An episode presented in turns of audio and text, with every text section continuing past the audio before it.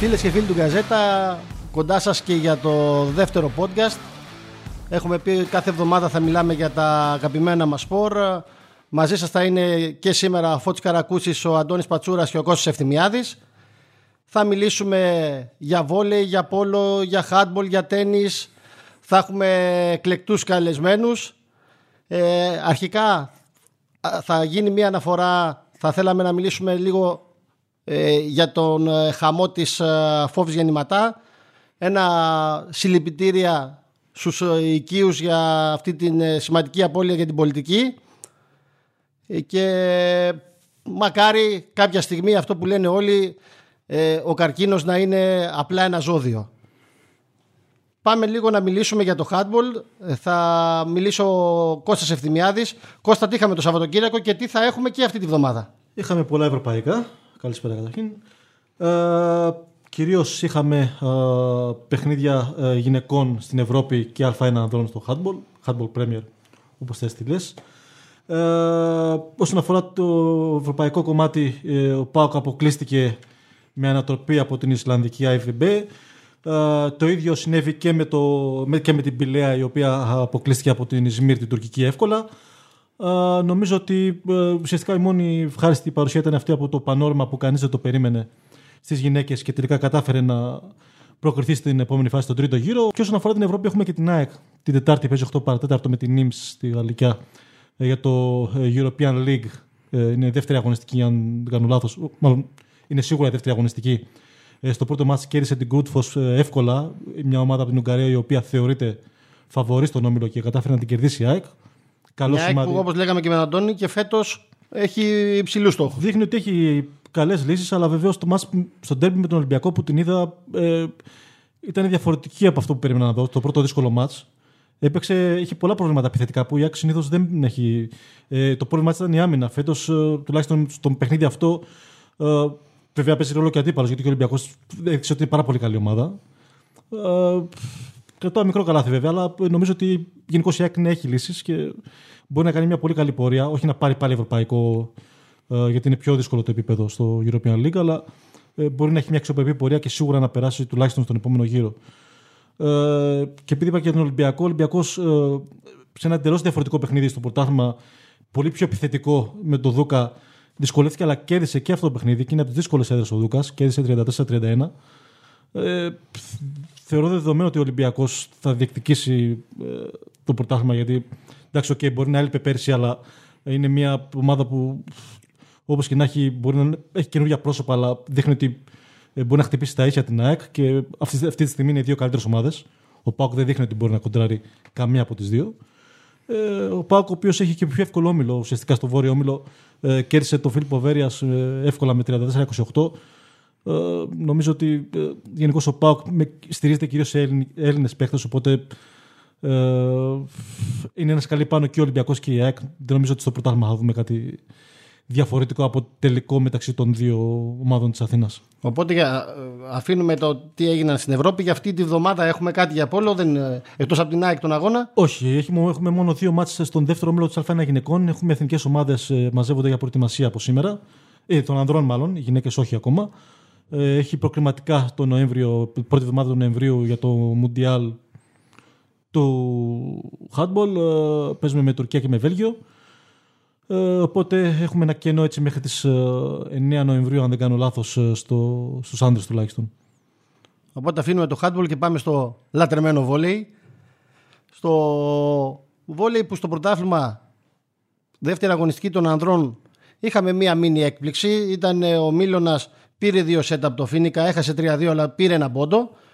Αυτή ήταν και η μόνη έκπληξη. Ο, ο Πάοκ πέρασε άνετα από την Κυφυσιά. 3-1. Ο Παναθηναϊκός κέρδισε και αυτός άνετα το Νόφι 3-0. Όπως και ο Ολυμπιακός στο Φίλιππο με 3-0. Ήταν παιχνίδια αναμενόμενα. Μόνο ο Μίλωνας ήταν η ομάδα που έκανε την μήνυ έκπληξη και μέχρι τώρα το 2 στα 2 έχουν μόνο ο Παναθηναϊκός και ο Ολυμπιακός. Στις ε, γυναίκες και στις γυναίκες δεν υπήρχε η παραμικρή εκπλήξη. Όλα τα φαβόρη κέρδισαν. Μετά από τέσσερις αγωνιστικές, τρεις ομάδες έχουν το 4 στα 4. Ο Άρης, ο Παναθηναϊκός και η ΑΕΚ. Απλά ο Άρης και ο Παναθηναϊκός έχουν 12 βαθμούς και η ΑΕΚ έχει 11 γιατί είχε κερδίσει τον ΠΑΟΚ με 3-2 οπότε είχε χάσει τον ένα βαθμό. Για το βόλιο τα σημαντικά είναι αυτή τη βδομάδα. Είναι σημαντικά παιχνίδια για την Ευρώπη. Ο Ολυμπιακός και στους άντρες και στις γυναίκες. Στους άντρες ε, υποδέχεται την Κομάρνο από τη Σλοβακία. Έχει κερδίσει μέσα στη Σλοβακία με 3-1. Είναι το μεγάλο φοβόρι για να περάσει στο τρίτο προκριματικό γύρο του Champions League. Ο αγώνας θα γίνει την Τετάρτη στις 5 η ώρα. Ενώ, ενώ στις γυναίκες οι Ερυθρόλευκες βρίσκονται στο τρίτο προκριματικό γύρο. Είναι μια ανάσα πριν το όνειρο του, των ομίλων του Champions League. Ε, παίζει με την ε, Ζόκα από της Σερβίας στη Σερβία.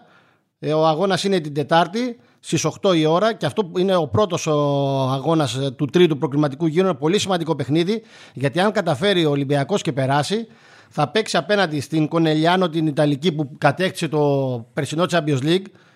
Απέναντι στη Τζέμικ, τη πόλη στην ε, Πολωνική, μιλάμε για δύο τεράστιες ομάδες, δεν είναι υπερομάδες. Και απέναντι στην Νιρεγκάσια από την Ουγγαρία. Ε, θα ήθελα να πω και είναι πολύ σημαντική μέρα και για τη, για τη Θέτιδα Βούλας. Πάρα πολύ σημαντική μέρα. Η ομάδα της Βούλας θα παίξει για πρώτη φορά σε ευρωπαϊκή διοργάνωση. Παίζει στο Challenge Cup απέναντι ε, από την Παρτισλάβα εκτός έδρας. Είναι ο πρώτος αγώνας και αυτός Τετάρτη στις 8 ε, η ώρα. Ένα πολύ σημαντικό παιχνίδι, ένα ιστορικό παιχνίδι για την ε, Θέτιδα που μακάρι να ξεκινήσει και αυτή τις ε, ευρωπαϊκές υποχρεώσεις θα είναι πολύ καλό για το ελληνικό βόλεϊ να, να καταφέρει να πάρει νίκες και η ομάδα τη, από τη Βούλα. Σήμερα είναι Παγκόσμια ημέρα καταπολέμησης του καρκίνου του μαστού και έχουμε μαζί μας την ε, Μαριαλένα Αρτακιανού, είναι η λίμπερο και αρχηγός του ΑΟ Θήρας ε, Μαριαλένα, το, η, ομάδα, η ομάδα σου το τελευταίο διάστημα, γιατί γενικώς ήταν ο μήνας καταπολέμησης του καρκίνου του μαστού, δεν ήταν μόνο σήμερα που είναι Παγκόσμια ημέρα, είχε κάνει πολλές δράσεις γι' αυτό. Ε, Πες μας δύο πράγματα. Καλησπέρα. Ε, η ομάδα μου γενικά πάντα ε, κάνει διάφορες κινήσεις ε, όταν υπάρχουν τέτοιες ε, περιστάσεις. Ε, το πρώτο πράγμα που κάναμε ήταν, ε, πήραμε κάποια κορδελάκια του, για τον καρκίνο του μαστού και τα βάλαμε πάνω στις εμφανίσεις μας και βγάλαμε κάποιες φωτογραφίες.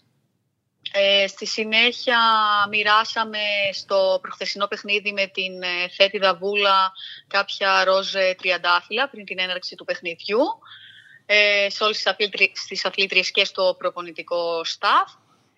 Ε, και τώρα την Κυριακή θέλω να πω βασικά ότι είμαι πολύ χαρούμενη γιατί έγινε παράρτημα της ε, ελληνικής ε, αντικαρκυνικής ε, εταιρείας στη Σαντορίνη και παρευρέθηκα εγώ και δύο-τρεις ακόμα συμπέκτριές μου. Ε, όπως και ένας μέλος της ε, διοίκησης, ο κύριος Θανάσης Μέντας, είναι μέσα στο Συμβούλιο ε, στην Αντικαρκυνική Ελληνική Εταιρεία. Ε, ακούστηκαν ε, θετικά πράγματα, ε, ειδικά ο καρκίνος του μαστού ε, υπάρχει πάνω από 50% θεραπεία και ξεπερνιέται και πάρα πολλές γυναίκες με πρόληψη εξετάσεις. Αυτό, αρκεί να δώσουν το βάρος στην πρόληψη.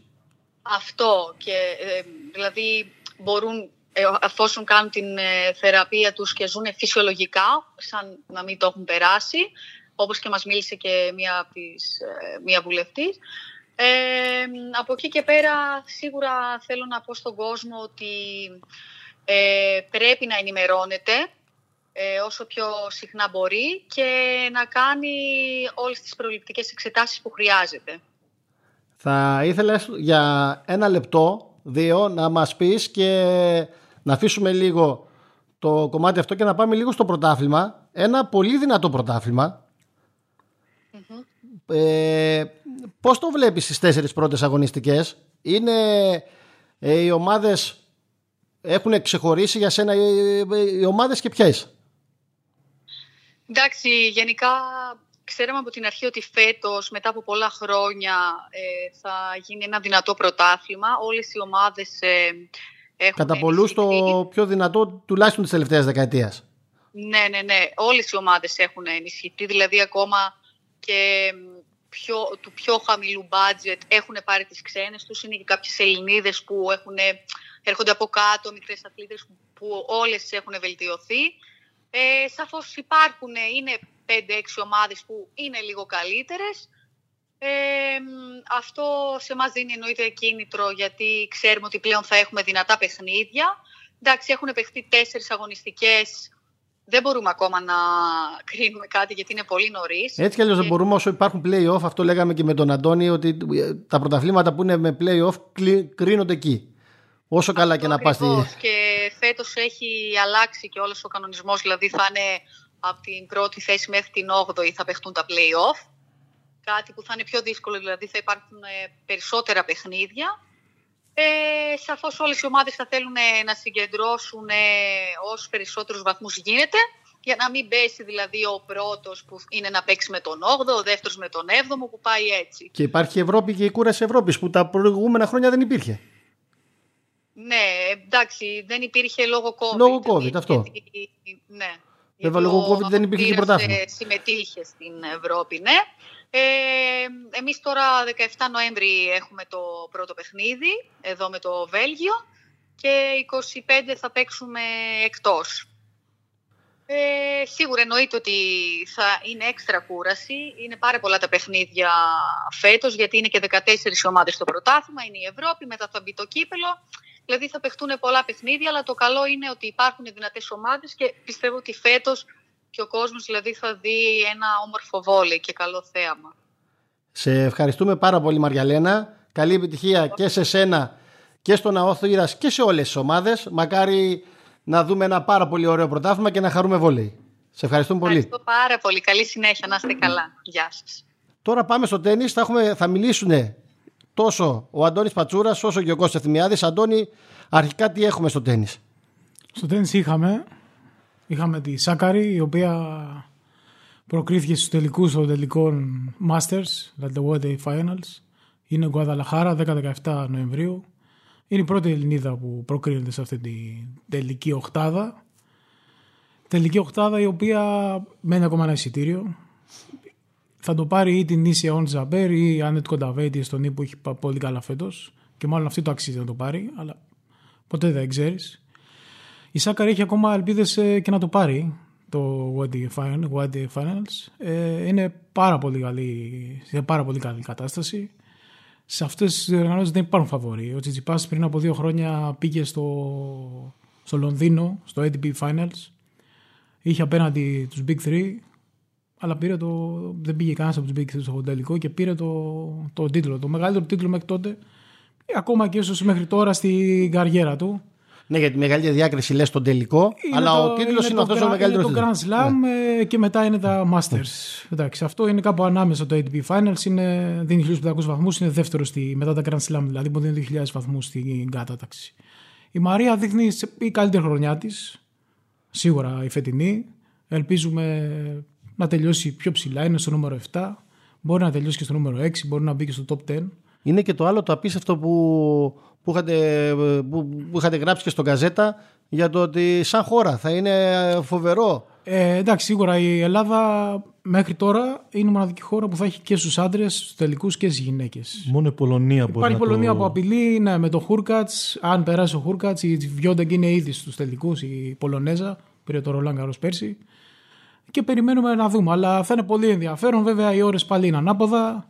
Είμαστε 10 ώρες ε, μπροστά από το Μεξικό. Οπότε ο κόσμος ε, θα ξενυχτήσει πάλι. Οι αγώνες θα ξεκινήσουν ε, γύρω στις 6 το απόγευμα Ελλάδος και θα πηγαίνουν μέχρι το πρωί. Αλλά πιστεύω ότι είναι μια ευκαιρία για τη Μαρία γιατί πέρα από όλα τα άλλα ε, καλή είναι η μητελική στο Grand Slam, καλή είναι η τελική αλλά πρέπει να αρχίσει να παίρνει και τίτλους. Η Μαρία έχει φτάσει στο νούμερο 7 κόσμου και έχει μείνει με ένα τίτλο που είχε πάρει στο Μαρόκο πριν 2,5 χρόνια. Για μια παίκτρια που είναι στο νούμερο 7 είναι πολύ λίγο ένας τίτλος. Έχει μεγάλη δυστοκία και να προκριθεί σε τελικούς και στους τελικούς μετά στους τρεις που έχει παίξει έχει κερδίσει μόνο τον έναν.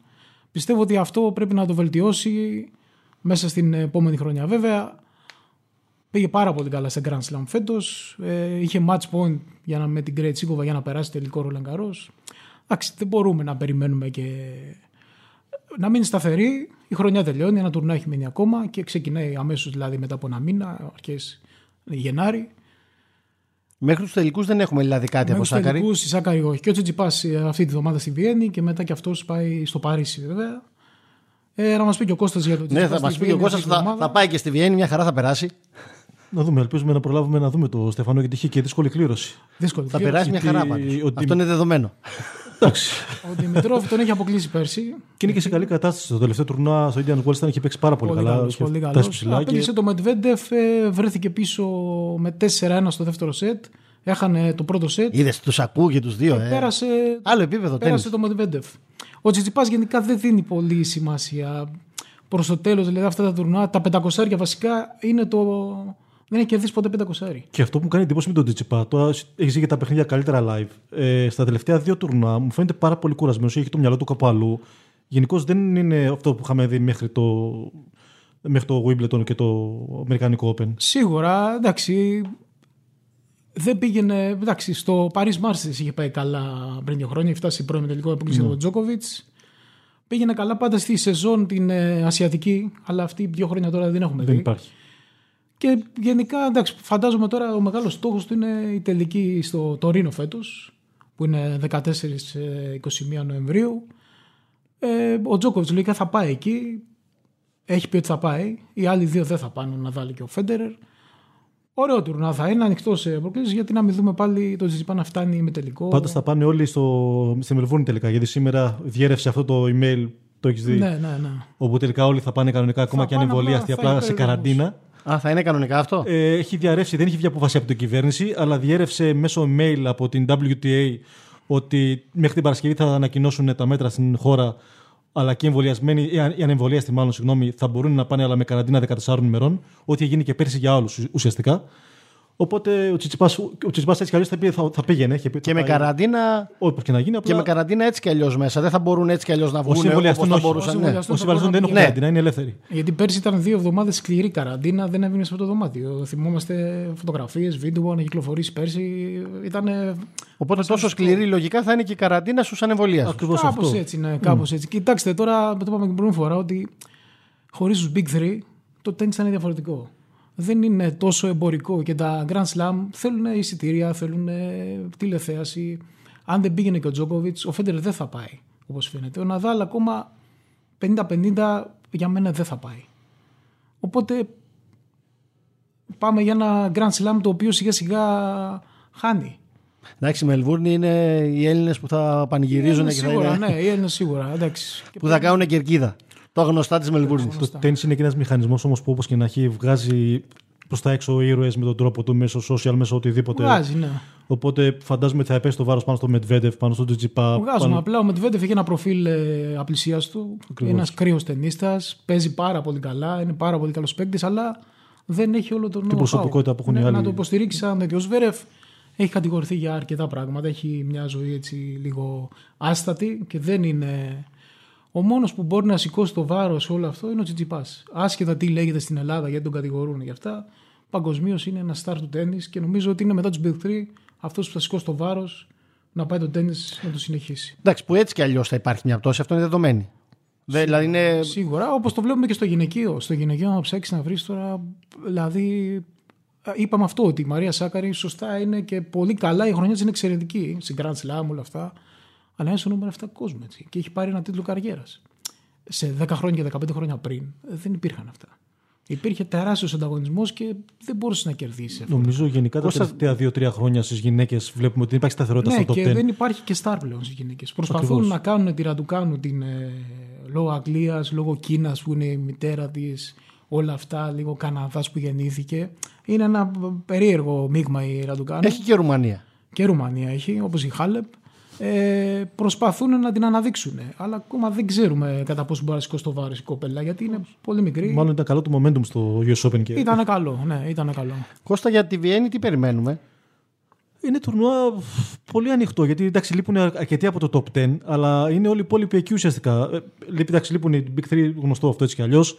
Ε, λείπει ο Μετβέντεφ, ε, νομίζω ούτε ο Ρόμπλεφ είναι, αν θυμάμαι καλά. Ναι, ναι. Ε, είναι ο Μπερετίνη, ο Σβέρεφ και ο Τσιτσιπάς ουσιαστικά. Μετά είναι ο, Σιν- ο Σίνερ που είχε πάει τελικό Ο πέρσι. Σίνερ το πήρε χθες τρόπεος στη Πήρε και τρόπαιο χθες Αβέρσα. ακριβώς.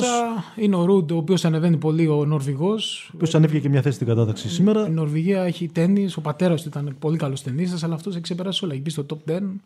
Εξαιρετικός. Γενικώς, αλλά είναι τουρνουά το οποίο έχει, είναι γεμάτο. Δηλαδή, αν δεις τις συμμετοχές και στη μεριά του Τσιτσιπά και στην άλλη μεριά του Ναι, ταμπλό. ναι, δεν μπορεί να προβλέψει. Είναι δύσκολο. Ουσιαστικά το πιο εύκολο θεωρητικά εμπόδιο είναι το δεύτερο γύρο που θα είναι ή ο Τιαφό ή ο Λάζοβιτς. Και πότε αναχωρείς; Τετάρτη πρωί-πρωί.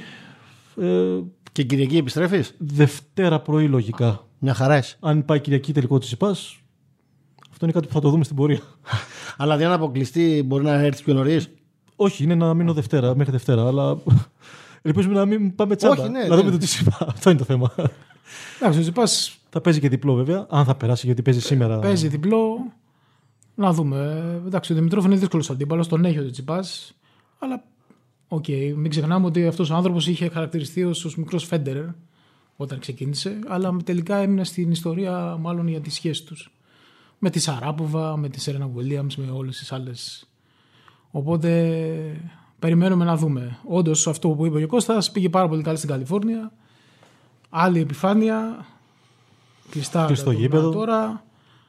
Περιμένουμε. Και ακολουθεί μετά το Paris Masters 1η-7 Νοεμβρίου που εκεί θα δούμε και Τζόκοβιτς ξανά. Μετβέντεβ, Τσιτσιπά, όλους. Ρούμπλεφ, Σβέρεφ. Θα είναι όλοι εκεί. Πριν πάμε στο πόλο που είναι και τα... θα είναι το μεγαλύτερο βάρος θα, θα το ρίξουμε στο άθλημα αυτό και λόγω της ε, αρχίζει ο Ολυμπιακός στα, τους αγώνες τους ομίλους Champions League ένας Ολυμπιακός που έχει ως στόχο να φτάσει ως το τέλος Ο Ολυμπιακός, ναι. πιο καλεσμένο θα έχουμε; Θα έχουμε μαζί μας τον Θοδωρή τον Βλάχο, τον προπονητή της εθνικής ομάδας που την οδήγησε στη μεγαλύτερη επιτυχία στην ιστορία του ελληνικού πόλο, στο αργυρό μετάλλιο στους Ολυμπιακούς Αγώνες στο Τόκιο. Είναι ένας προπονητής ο οποίος έχει οδηγήσει και τον Ολυμπιακό σε κατάκτηση από το 2018. 10 χρόνια και στην ομάδα, σαν προπονητής.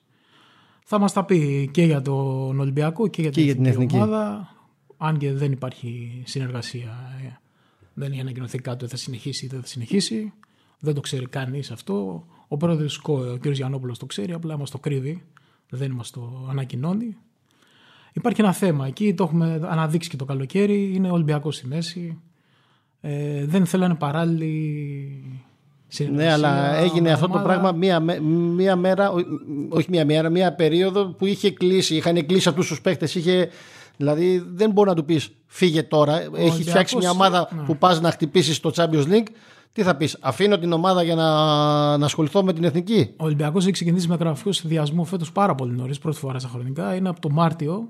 Μα είχε τελειώσει πριν του, πολύ πριν τους Ολυμπιακούς, είχαν τελειώσει όλα. Ε, πρόταση έγινε μετά.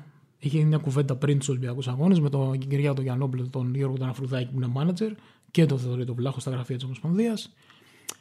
Ε, εκφράστηκε μια επιθυμία να συνεχίσουν, αλλά δεν υπήρχε καμία πρόταση. Η πρόταση έγινε την επόμενη της πρόκρισης στον ε, τελικό. Θα μας τα πει και ο ίδιος. Θα μας πει πιο πολύ Θα μας για πει. τον Ολυμπιακό. Ναι, για τον οποίος- Ολυμπιακό, απλά θα υπάρχει και Σαφώς, ναι. μια ερώτηση για την εθνική. Γιατί Σαφώς. Πάντα η ενδιαφέρει, εθνική είναι- ενδιαφέρει τον κόσμο και γενικά όλη η ομάδα και όλα τα παιδιά που συμμετείχαν σε αυτή την τεράστια επιτυχία βλέπουμε ότι το εισπράττουν να μιλήσει μαζί τους, πηγαίνουν κάπου. Τους φάνηκε πάρα πολύ και από τα social. Είχε γινόταν χαμός εκείνη την εποχή με την, τους ε, με αναγνωρίζουν, την εθνική ομάδα. Τους αναγνωρίζουν πολύ και συγκίνησε όχι μόνο το γεγονός ότι πήρε το μετάλλιο που ψάχνανε. Είναι 16η Ολυμπιάδα που συμμετέχουν και στις 16η πήραμε μετάλλιο. Έτσι. Δηλαδή 101 χρόνια μετά την πρώτη συμμετοχή ήρθε το μετάλλιο. Ε, το θέμα είναι ότι τα παιδιά αυτά συγκίνησαν και με τις δηλώσεις του αρχικού του Γιάννη του Φουντούλη. Τότε που είπε ότι λυπόμαστε ότι. Ήταν φοβερές δηλώσεις αυτές. Ναι, και, και- Και όχι μόνο του Φουντούλη, όλο Και το ο παιδιά, Βλάχος, όλα τα παιδιά όλος, σταθήκαν ναι, σε αυτό το απλά όχι, κομμάτι. και ο Βλάχος Ήταν αυτός είχε που πει- βγήκε στην αρχή. ναι. Και την μετά- ίδια μέρα μίλησε και ο Βλάκος και είπε ακριβώς το ίδιο Ναι, πράγμα. ναι. Ήταν απίστευτο το πράγμα, ναι. Εντάξει, Ήταν τότε με τις πυρκαγιές στην, ε, στην Ελλάδα και είχε βγει και είχε πει ότι εμείς δεν μπορούμε να, Και συζητούσαμε, να θυμάμαι. να χαιρόμαστε. Συζητούσαμε Όχι, ότι. ζήτησε συγγνώμη που χαιρόμαστε, όχι Ακριβώς. δεν μπορούμε να Αυτό πήγα να πω. χαιρόμαστε. Ότι ε, φτάσαμε στο σημείο να λέμε ότι ο μόνος άνθρωπος που ζήτησε συγγνώμη για τις πυρκαγιές Ναι, ήταν ο ναι, Φουντούλης. ήταν ο Φουντούλης. Ήταν, ήταν απίστευτο αυτό. Ε, Μιας που λέμε τώρα για δηλώσεις και πριν πάμε στο, στον coach, να, να γίνει και μια αναφορά στα όσα δήλωσε Ο Λευτέρης Πετρούνιας στη μεσοβδόμαδα ήταν θα τις χαρακτήρισα, χαρακτηρίσω πολύ άτυχες δηλώσεις. Ε, το λάθος είναι δεδομένο ότι ήταν λανθασμένες, δεν το συζητάμε καν. Εγώ από τη στιγμή που βγήκε ο ίδιος και ζήτησε συγγνώμη και το ζήτησε δύο φορές και στα social βγήκε και στην τηλεόραση και ζήτησε συγγνώμη γνώμη μου είναι από τη στιγμή που είπε τη, τη συγγνώμη Κοίτα, ο τρόπος που την είπε τη συγγνώμη είναι δεκτός, αλλά αν προσέξαμε λίγο. Έχω μερικές ενστάσεις εγώ σε αυτό το κομμάτι. Ε, το αν την εννοεί τη συγγνώμη, προφανώς φαντάζομαι την εννοεί και ότι είναι κάτι που μόνο ο ίδιος το ξέρει αν την εννοεί όχι. Έτσι, οπότε δεν μπορούμε να κρίνουμε πάνω σε αυτό. Αλλά ε, το ότι διατύπωσε, ε, μας είπε στην, στο δελτίο, στο δελτίο ειδήσεων του Αντένα ότι διατύπωσε λάθος αυτό που θέλει να πει. Το οποίο σημαίνει σε όλους. Πολλές φορές θέλουμε να πούμε κάτι και το λέμε διαφορετικά με αποτέλεσμα να παρεξηγηθούμε και να ε, θεωρηθεί ότι. Είναι και η λέξη που χρησιμοποιείς και Ακριβώς, να ναι. μπερδεύουν λίγο τον νόημα. είναι, ά- ξέρεις, είναι και το ζωντανό, είναι και οι Πολλά, κάμερες είναι και ο, μπροστά. Είναι και ο ευνηδιασμό. Γιατί έχει ξαφνικά μια κάμερα σε ένα αγκαλά, σε μια εκδήλωση που είναι ένα μαγαζί, ένα κατάστημα που ανοίγει και σε ρωτάει ένα πράγμα το οποίο δεν είσαι προετοιμασμένος να απαντήσεις. Το θεωρώ λογικό δηλαδή να κομπλάρει εκείνη τη στιγμή και να απαντήσει κάτι που να του βγει διαφορετικά από αυτό που θέλει να πει. Απλά έκανε Βέβαια, πολύ ο εσύ τρόπος- το αν. Αυτό, το αν. αυτό και είπε να σε δύο πράγματα. Ένα το αν. Το Και το είπε οποίο πολλές φορές. το έδωσε και έμφαση στο δεύτερο αν. Το, το οποίο είναι σαν να μου δείχνει μια ότι αμφισβητώ το αν γίνεται αυτό. Το οποίο σημαίνει δύο πράγματα. Ή ότι όντως δεν, όντως δεν πιστεύει σε αυτά που ακούγονται, ή κάτι ξέρει για κάποιο συγκεκριμένο περιστατικό, το οποίο ε, προφανώς δεν θέλει να πει. Αλλά όταν δεν μπορείς να πεις κάτι ή όταν λες κάτι τέτοιο, πρέπει και να τα αποδείξεις κιόλας. Ότι υπάρχουν καταγγελίες οι οποίες δεν ισχύουν και αυτό για αυτό το λόγο. Αυτό είναι που με έκανε άσχημη εντύπωση. Και το άλλο που μου έκανε εντύπωση μεγάλη, δεν θα σταθώ στη λέξη παράπονο που είπε, το οποίο ήταν εντελώς άστοχο, αλλά μπορεί να το βγει και εκείνη τη στιγμή, οκ. Ε, στο δελτίο που, που βγήκε στο κύριο Χατζηνικολάου, ε, είπε το εξής ε, κάποια στιγμή και λίγοι το πιάσανε. Ε, το ρώτησε, το αναφέραμε και εμείς σαν έτσι, ερωτηματικό, το τι το, το, το ρώτησαν ακριβώς οι δημοσιογράφοι εκείνη τη στιγμή στην κάμερα. Ε, στην κάμερα ρωτήθηκε, το είδαμε μετά από δύο μέρες στο Μέγκα, ρωτήθηκε, δεν ρωτήθηκε για τη γυμναστική, ρωτήθηκε γενικά για τον αθλητισμό. Στο Χατζη Νικολάου βγήκε και είπε ότι ρωτήθηκε για τη γυμναστική. Αλλά στο βίντεο που είδαμε στο Μέγκα φαίνεται ξεκάθαρα ότι το ρωτάει για τον αθλητισμό γενικότερα και για το κίνημα του ο δημοσιογράφος. Οπότε και εκεί με προβλημάτισε λίγο ο τρόπος που απάντησε στον Χατζη Νικολάου και γι' αυτό έχω μερικές ενστάσεις ή επιφυλάξεις στην απολογία του. Σίγουρα δεν νομίζω ότι ένας στρατή θα βγει να πει κάτι τέτοιο χωρίς να έχεις σκεφτεί πριν ότι κάποια στιγμή θα το ρωτήσουν αργά ή γρήγορα. Και σίγουρα θα ήθελα να τα διατυπώσει διαφορετικά από αυτό που είπε και βγήκε ό,τι βγήκε. Εγώ αλήθεια στέκομαι Όμως- στη συγγνώμη, Μα- ο- ελπίζοντα. ναι, και πάμε παρακάτω. σε Ναι, το συζητάμε. ελπίζοντας ότι όντως θα είναι Απλά αυτά τα αληθινή. δύο στοιχεία με προβλημάτισαν πάρα πολύ και ακόμα με έτσι, έχουν βάλει στο τρυπάκι να σκέφτομαι τι ακριβώς ήθελε να πει και αν όντως τα πίστευε αυτά που είπε ή όχι. Εγώ διέκρινα ότι κάποιοι περίμεναν τον Πετρίνιο στη γωνία. Και αυτό Δηλαδή ισχύει. Ήταν ε, η- Αυτό είναι έτσι κι αλλιώς. Η κριτική που έγινε. Να ξέρεις ότι στη γωνία έχουμε- με το παραμικρό όλους τους περιμένουν στη γωνία. Είναι μια Σαφώς. εποχή που όποιος βγει και πει κάτι, ε, τον περιμένουν στη γωνία αμέσως. Αυτό είναι δεδομένο. Είναι η εποχή Σαφώς. των άκρων. Και βλέπουμε κιόλας ότι όποιος κάνει επιτυχία, θα πω για παράδειγμα τον Τζιζιπά, ο οποίος έχει κάνει τεράστια επιτυχία σε όλο το εξωτερικό Ο οποίος και αυτός όμως έχει. Στην Ελλάδα, ε, για μένα δεν είναι κακό να πεις ότι στην Ελλάδα πρέπει να ανοίξει ένα χάρο. Ναι, καλά. Δηλαδή, ποιος δεν έχει ψωνίσει από μεγάλο κατάστημα, ποιος δεν έχει πάρει στη ζωή του. Είναι όλοι υποκριτές όσοι λένε ότι δεν έχουν πάει. Σωστό. Δηλαδή, δεν είπε να κλείσει ένα νοσοκομείο για να ανοίξει το χάρο της. Ούτε να κλείσει ένα σχολείο και να ανοίξει τέτοιο. Είπε κάτι. Όταν ε, διαχειρίζει μια περιουσία πλέον ο Τσιτσιπάς ξεπερνάει τα 20 εκατομμύρια ευρώ. Θα κάνεις και μια διαφορετική Μπορεί να ζωή. πάει να πάρει και το μισό χαράλ. Θα κάνεις μια διαφορετική ζωή από έναν άνθρωπο που ζει στο μεροκάματο, έχεις άλλες τέτοιες και έχει μεγαλώσει και διαφορετικά. Δεν είναι πλουσιόπεδο, δεν είναι κακό μαθημένο, αλλά έχει μάθει να ζει με ένα συγκεκριμένο τρόπο. Και είναι και το τέννη, το άθλημα πλουσίου, είναι το άθλημα των πλουσίων. Δεν είναι κάποιο άθλημα το οποίο μπορείς να ξεκινήσεις από το μηδέν, γιατί αν δεν έχεις στήριξη, να πας σε τουρνουά, να πας στο ένα, στην αρχή βάζεις και κάποια στιγμή λες να πάρω. Αν είσαι τυχερός, παίρνεις πίσω, μπορεί να πάρεις και τα δεκαπλάσια. Και στο Υπάρχουν και Τζιζιπά πολλοί το- που δεν έχουν πάρει τίποτα. Απλά πρέπει να ξεχωρίσουμε λίγο για τον ε, Πετρούνια. Ε, θεωρώ ότι δεν είχε. Άντυχε η δήλωση, σαφώς. Αλλά σε θεωρώ ότι δεν πιστεύει μέσα του ότι. ή δεν ασχολείται με όλα αυτά. Γιατί και η γυναίκα του Βασιλική είναι πολύ ευαισθητοποιημένη σε όλο αυτό το κομμάτι και μέσα στο ΟΕ και όλα αυτά. Απλά νομίζω ότι τον περιμένανε, τους χαλάει λίγο επιτυχία ε, και ο Τσιτσιπάς και ο Πετρούνιας ε, ε, πρέπει να ξεχωρίσουμε λίγο το αθλητή Γιατί διαβάσαμε να του πάρουμε τα μετάλλια πίσω. Έπεσε σήμερα από τους κρίκους. Εντάξει, αυτά είναι- Παιδιά, πρέπει να δούμε λίγο ξεχωριστό ο καθένας στο Facebook, στο Instagram. Είναι στο γι' αυτό που λέμε Twitter. τόσα δεν πιάνει αλεπούτα κάνει και Ναι, μαστάρια. μπορεί να είναι- γράφει ό,τι θέλει. Δηλαδή να λέει τον άλλον απαταιώνα, οτιδήποτε. Είναι... Είναι κατά το social γενικώς. αυτό, είναι και καλό το social. Προβάλλει τη δουλειά μας. Σαφώς Αλλά- και βοηθάει τη δουλειά και τη δικιά μας και πολλές δουλειές και πολλές εταιρείες. Αλλά έκανε ένα λάθος. Ε, από εκεί και πέρα πρέπει να καταλάβει ο κόσμος ότι άλλο αθλητής και άλλο άνθρωπος. Το τι πιστεύει ο καθένας μέσα του, ε, αυτά είναι ξεχωριστό. Λίγοι είναι αθλητές οι οποίοι αφιερώνουν τη ζωή τους για κάτι και να πω και κάτι ότι πρέπει να πάθεις κάτι για να μάθεις και να βγεις μετά να ξεκινήσεις μια εκστρατεία για παράδειγμα για μια αρρώστια, για κάτι άλλο, για σεξουαλική οικοδοποίηση που πάρα πολύ... Το καλό είναι να βγαίνουν να μιλάνε όλοι. Απλά πρέπει να ξεκαθαρίσουμε δύο πράγματα για τον Πετρούνια. Πρώτον, δε- το παιδί δεν είναι ρατσιστής. Ξεκάθαρα γιατί. Καλά, αυτό το συζητάμε. έτσι, Το έχει ούτε δείξει ούτε κιόλας. έχει θέμα με τις γυναίκες ή οτιδήποτε άλλο, ούτε είναι της πατριαρχικής αντίληψης.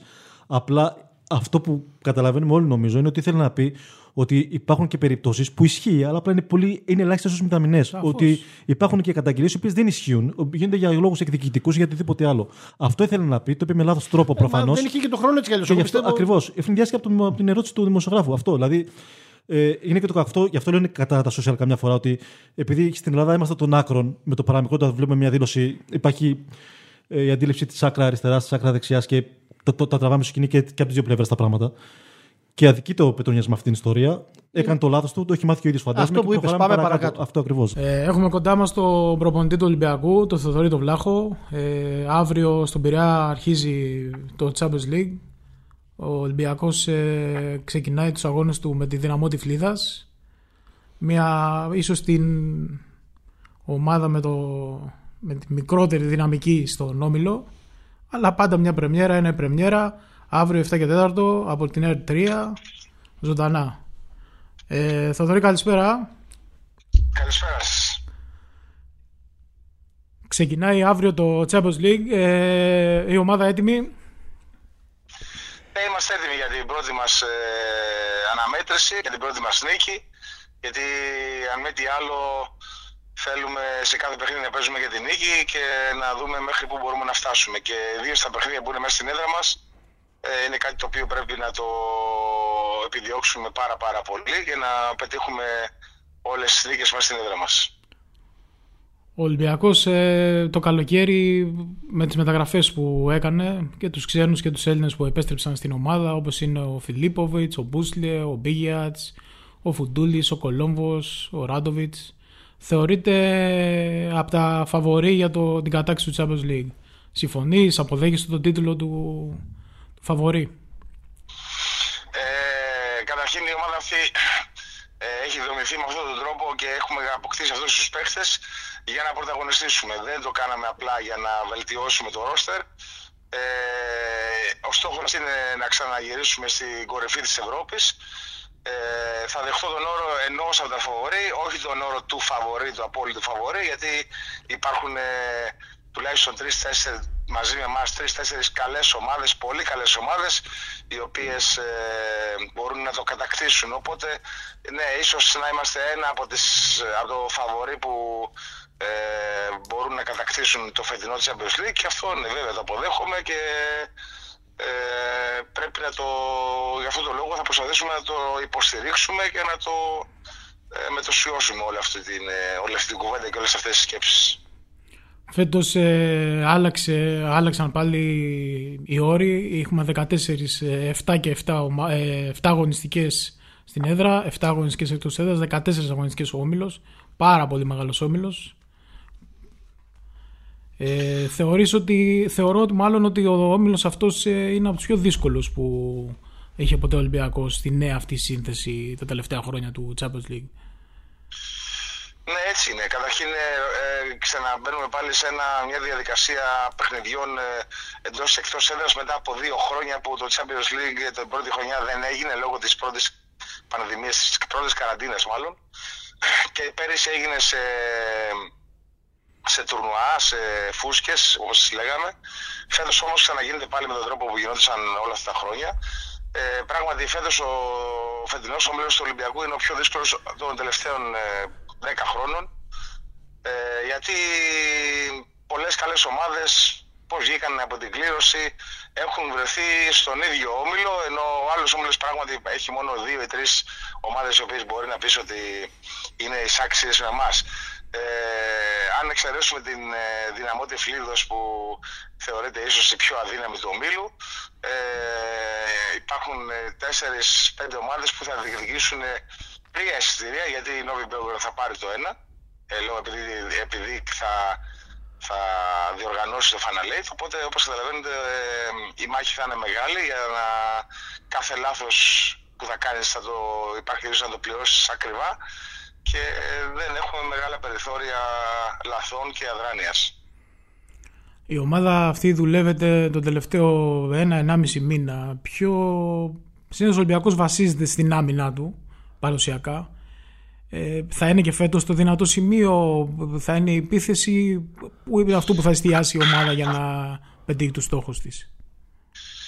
Ε, η φιλοσοφία μας είναι να, να προσέχουμε τα ανώτα μας και την άμυνά μας ε, στο παιχνίδι μας έτσι έχουμε καταφέρει με ό,τι έχουμε καταφέρει μέχρι στιγμής βέβαια όμως φέτος έχουμε ε, στην πρώτη φορά στην ομάδα μας παραπάνω από ένα-δύο αθλητές οι οποίοι είναι ε, χαρισματικοί σκόρερ και μπορούν ανα πάσα στιγμή να κερδίσουν ένα παιχνίδι ή να, να αλλάξουν τη ροή ενός παιχνιδιού. Οπότε είναι κάτι το οποίο θα προσπαθήσουμε να το εκμεταλλευτούμε. Ε, πάντα και τα δύο σε συνδυασμό. Ε, ο στόχος είναι η νίκη. Αν τώρα θα κερδίζουμε με ένα γκολ και θα έχουμε φάει αρκετά και θα έχουμε βάλει απλά ένα παραπάνω, καλώς να έρθει. Δεν έχω κάποιο ιδιαίτερο πρόβλημα. Ε, το θέμα είναι να ελέγχουμε το, τη ροή του παιχνιδιού και την εξέλιξη του παιχνιδιού και να είμαστε εμείς αυτοί που θα έχουμε την, ε, το πάνω χέρι σε κάθε παιχνίδι και γενικά στη διοργάνωση. Φέτος η χρονιά είναι πολύ δύσκολη γιατί εντάξει, πέρσι είχαμε Ολυμπιακούς Αγώνες, φέτος όμως το Πόλο, το 2022 μάλλον, έχουμε και παγκόσμιο πρωτάθλημα και ευρωπαϊκό πρωτάθλημα σε λίγους μήνες. Το παγκόσμιο είναι το Μάιο, αυτό σημαίνει ότι σταματάνε τα πάντα τον Απρίλιο και στην Ελλάδα και στην Ευρώπη και επιστρέφουν πάλι μετά το παγκόσμιο τον Ιούνιο. Είναι κακό, θεωρείς καλό αυτό για τις ομάδες, χάνεις το ρυθμό, είναι κάτι άλλο που θα δούμε μετά τη διακοπή; Είναι κακό, δεν είναι καλό. Ε, νομίζω ότι ο πραγματισμός είναι πολύ λάθος, είναι πολύ ε, χωρίς καμιά συνεννόηση της Ευρωπαϊκής Ομοσπονδίας και της Παγκόσμιας Ομοσπονδίας εις βάρος των, ε, των, των ομάδων που επενδύουν για να έχουν έτσι μεγάλα ρόστερ και ακριβά ρόστερ για να κατακτήσουν κάτι. Και κατ' επέκταση εις βάρος των αθλητών οι οποίοι καταπονούνται πάρα πολύ φτάνουν σε ένα, μια χρονιά να παίζουν παραπάνω από 70 παιχνίδια τα οποία παιχνίδια πρέπει να τα κερδίσεις όλα γιατί ε, μιλάμε για 4 και 5 διαφορετικές διοργανώσεις που εντάξει οι καλοί αθλητές δεν μπορούν να ξεχωρίσουν το ευρωπαϊκό ή το παγκόσμιο ή το Champions League ή το εθνικό τους πρωτάθλημα και να πούνε ε, θυσιάζω αυτά τα δύο για να κερδίσω το άλλο. Οπότε νομίζω ότι δεν ξέρω πώς θα εξελιχθεί η χρονιά για τους κορυφαίους αθλητές που παίζουν σε όλες τις ε, διοργανώσεις. Και θέλω να επισημάνω ότι είμαστε μετά από μια Ολυμπιακή χρονιά που πάντα στην Ολυμπιακή χρονιά η επόμενη ε, ο πρώτος καιρός, ο πρώτοι μήνες είναι αναγνωριστικοί γιατί πολλοί αθλητές έρχονται καταπονημένοι, έρχονται άδειοι ε, οι Ολυμπιακοί Αγώνες είναι ο μεγαλύτερος στόχος της τετραετίας. Ε, κάποιοι επιστρέφουν πολύ χαρούμενοι και κάνουν ε, πολύ καιρό έτσι για να ε, ε, πατήσουν ξανά στα πόδια τους, να πέσουν λίγο από τα σύννεφα. Κάποιοι επιστρέφουν ε, στεναχωρημένοι γιατί δεν πετύχαν τους στόχους τους με την εθνική τους ομάδα και ε, θέλουν να ξαναβρούν τον εαυτό τους. Νομίζω ότι είναι μια χρονιά περίεργη, η οποία βέβαια δεν είναι μόνο για μας, είναι για όλες τις ομάδες που έχουν κορυφαίους παίχτες που είναι μέλη εθνικών ομάδων όχι μόνο της χώρας τους αλλά και οι ξένοι αθλητές που έρχονται από τις άλλες χώρες. Το καλοκαίρι 8 Αυγούστου συγκεκριμένα η Εθνική κατέκτησε με προπονητή εσένα και πολλά από αυτά τα παιδιά που έχεις στον Ολυμπιακό το ασημένιο μετάλλιο στους Ολυμπιακούς Αγώνες. Ακούσαμε ότι το ελληνικό πόλο αλλάζει, είναι μια τεράστια ευκαιρία να αναβαθμιστεί το άθλημα στη χώρα. Οι καταστάσεις όλοι ξέρουμε ότι είναι παλιές, Όλοι ξέρουμε ότι δεν υπάρχει ενδιαφέρον το media τόσο όσο ανάλογα των επιτυχιών για το άθλημα. Εσύ, σαν προπονητής που είσαι και στην εθνική ομάδα και στον Ολυμπιακό και σαν άνθρωπος του χώρου, βλέπεις να έχει αλλάξει κάτι μετά από δύο μήνες; Σίγουρα είναι πολύ μικρό το χρονικό διάστημα των δύο μηνών, αλλά δεν θα δούμε ξαφνικά να αλλάζουν και να έχουμε καλύτερες υποδομές μέσα σε δύο μήνες. Θα είμαι πολύ ευτυχισμένος αν το δούμε στα επόμενα ένα-δύο χρόνια να γίνονται σχέδια και να ε, έχουν ε, μετά από ένα-δύο χρόνια να έχει η εθνική ομάδα ή κάποιοι σύλλογοι να έχουν ένα δικό τους κολυβητήριο, να έχουμε ένα, δύο, τρία κολυβητήρια πιο καινούρια, ανακαινισμένα ε, γιατί να τα χρησιμοποιήσουν οι αθλητές. Αυτό δεν μπορούμε να το δούμε στους δύο μήνες. Αυτό που με στεναχωρεί ήδη και θα είναι κάτι το οποίο θα μπορούσε να έχει γίνει είναι ότι δεν υπάρχει κανένα ενδιαφέρον από τα μίντια να δείξει τηλεοπτικά το άθλημά μας που έχει ξεκινήσει ήδη, έχουμε παίξει αν δεν κάνω λάθος τέσσερις αγωνιστικές στο ελληνικό πρωτάθλημα και μεταδίδεται ένα παιχνίδι το μόνο η ΚΟΕ μεταδίδει ένα παιχνίδι ιντερνετικά κάθε Σάββατο. Ε, μου κάνει εντύπωση ότι κανένα κανάλι δεν ε, δείχνει ενδιαφέρον για να ε, μεταδώσει κάποια παιχνίδια του ελληνικού πρωταθλήματος. Από ένα άθλημα το οποίο το καλοκαίρι έκανε περήφανος σε όλους τους Έλληνες. Αυτό είναι κάτι το οποίο με στεναχωρεί.